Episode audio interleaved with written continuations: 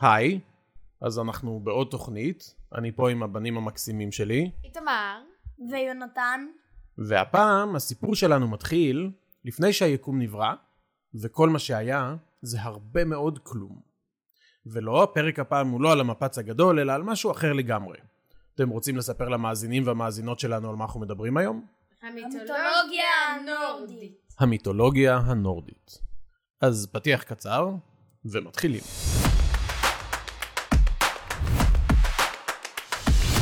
הסקרנים. אז לפני שנתחיל את הפרק היום, נעשה כוכבית אזהרה קטנה.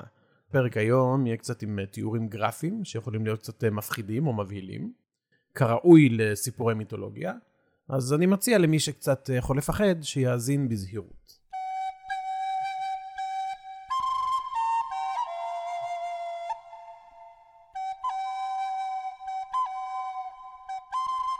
המיתולוגיה הנורדית היא למעשה צבר של סיפורים ושירים שעברו בעיקר בעל פה מדור לדור במדינות הנורדיות שנמצאות בחלק הצפוני של אירופה וכוללות את דנמרק, פינלנד, נורבגיה, שוודיה ואיסלנד.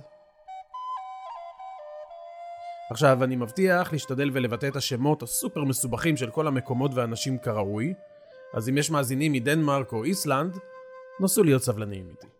יש גם הבדלים בין איסלנד למדינות סקנדינביות אחרות, בדרך שבה הם מבטאים מילים מסוימות, אז בואו ננסה ונקווה לטוב.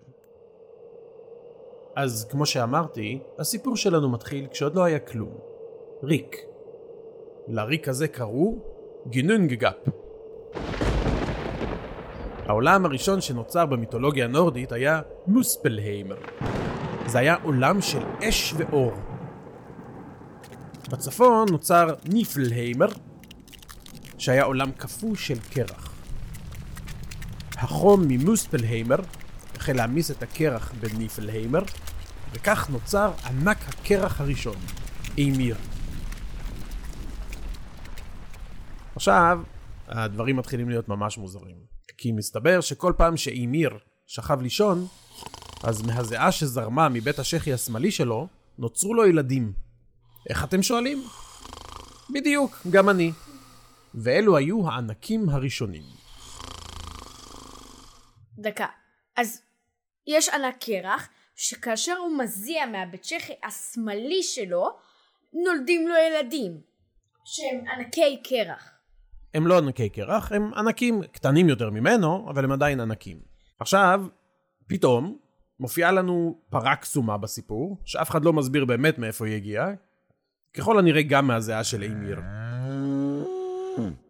הפרה הזאתי הייתה מלקקת את המלח מהסלעים, וככה היא לאט לאט חשפה עוד מישהו, שהבן שלו התחתן עם הבת של איזה ענק אחר, ולהם נולדו שלושה בנים.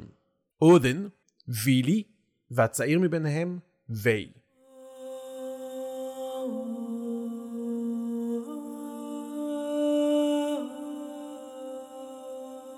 אז שלושת האחים יצאו לדרך, והחליטו להרוג את הענק אימיר.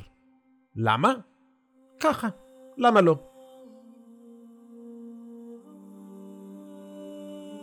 אחרי שהם הרגו אותו, הדם שזרם מהגופה שלו הפך לימים, לנהרות ולאגמים. הבשר שלו הפך ליבשות. את ההרים הם בנו מהעצמות שלו, ואת הסלעים מהשיניים. את הגולגולת שלו הם הציבו מעל היבשות והיא הפכה לשמיים. את המוח הם זרקו גבוה באוויר והוא הפך לעננים. העולם קיבל צורה עגולה ואוקיינוסים הקיפו אותו. בינתיים נשמע די הגיוני, לא? האחים נתנו לענקים שטח משלהם לחיות בו. לעולם הזה קראו יוטנהיימר. כאמצעי הגנה מפני ענקים הם בנו מהגבות של אימיר חומת הגנה מוקפת בים שבתוכו חי נחש ענקי. לחומה הזאת הם קראו מית'גרדר. מחתיכות עץ ישנות הם יצרו את בני האדם הראשונים ושלחו אותם לחיות במית'גרדר. ושם הם חיים עד היום. שלושת האחים, האלים עצמם, גרו בעיר מפוארת שהם בנו בשם אוסגרדר. אודן התחתן עם פריג, וביחד הם הולידו את כל שאר האלים. האייסיר. ככה קראו לאלים, אייסיר. סך הכל נוצרו תשעה עולמות לכל היצורים השונים. מוכנים?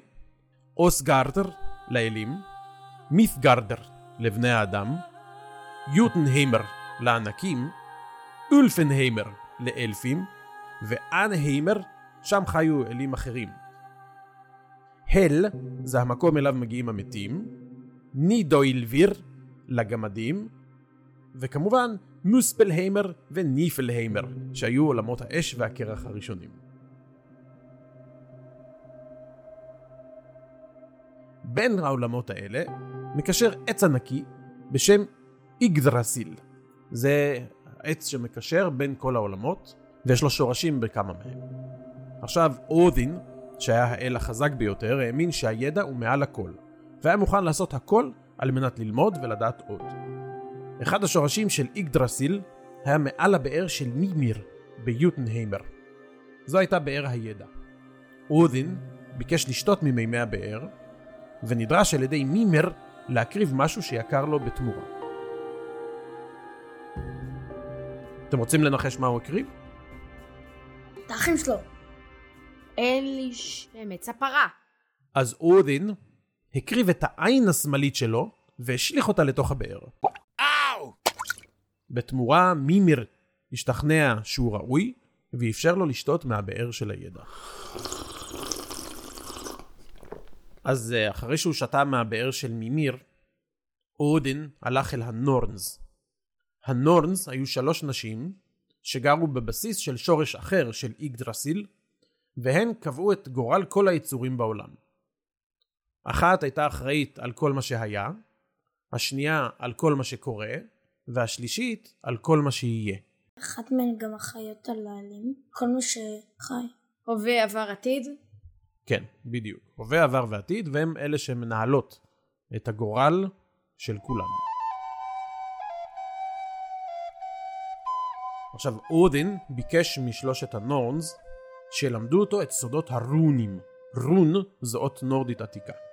מה אתם אומרים? הם הסכימו? מצד ראשון הוא שתה מבאר הידע, אז אולי, אבל מצד שני הוא כאילו... יש סיכוי רב מאוד שהם לא יסכימו. לא נראה לי שיסכימו. אז גם שלוש האחיות האלה ביקשו מאודין להוכיח שהוא ראוי. אז מה עשה אודין? תלה את עצמו מאחד מהענפים של איגדרסיל, כשהחנית שלו תקועה לו בגוף. וככה הוא נשאר תלוי תשעה ימים שלמים, בלי לאכול ובלי לשתות, והוא גם לא הרשה לאלים האחרים להביא לו אוכל ומים, כי הוא רצה להוכיח שהוא ראוי. אז אחרי תשעה ימים הנורנס השתכנעו וגילו לו את סודות הרונים. עכשיו אודין, האבא של הכל כמו שכינו אותו, היה יכול להגן על יקיריו, או להשמיד את האויבים שלו באמצעות קסם. עכשיו אתם שואלים בטח למה החיפוש הזה אחרי הידע והכוח. כל החיפוש הזה אחרי הידע והכוח נבע מסיבה מאוד מסוימת.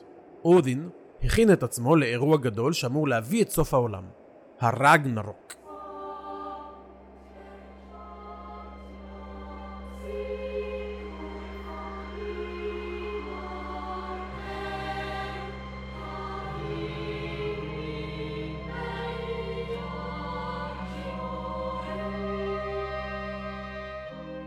אודין גם מינה קבוצה של לוחמות בשם הוולקירי לבחור את הלוחמים האמיצים ביותר שמתו בכל קרב ולהביא את הנשמות שלהם לאולם הגדול שלו, הוולהול. שם הם ימתינו לרגנרוק.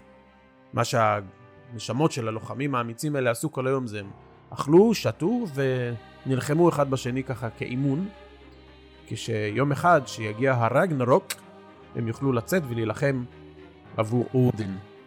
איך הרגנרוק יקרה? אז לפי האגדה, הרגנרוק אמור להגיע באמצעות שניים. אחד שנקרא סורטר, שהוא מעין ענק אש כזה מאוד מסוכן, והשני קוראים לו לוקי, שהוא בעצם אל, אבל הוא אל הקונדסים.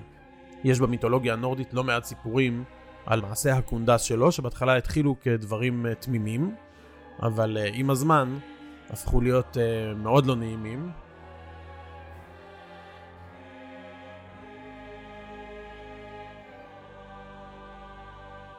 אז זה החלק במיתולוגיה הנורדית שקשור ליצירת היקום והיצורים החיים בו.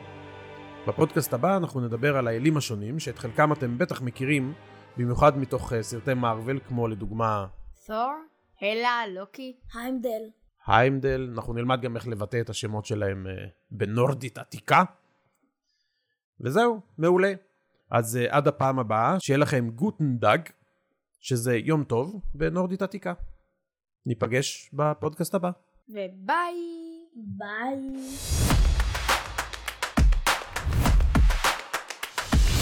הסקרנים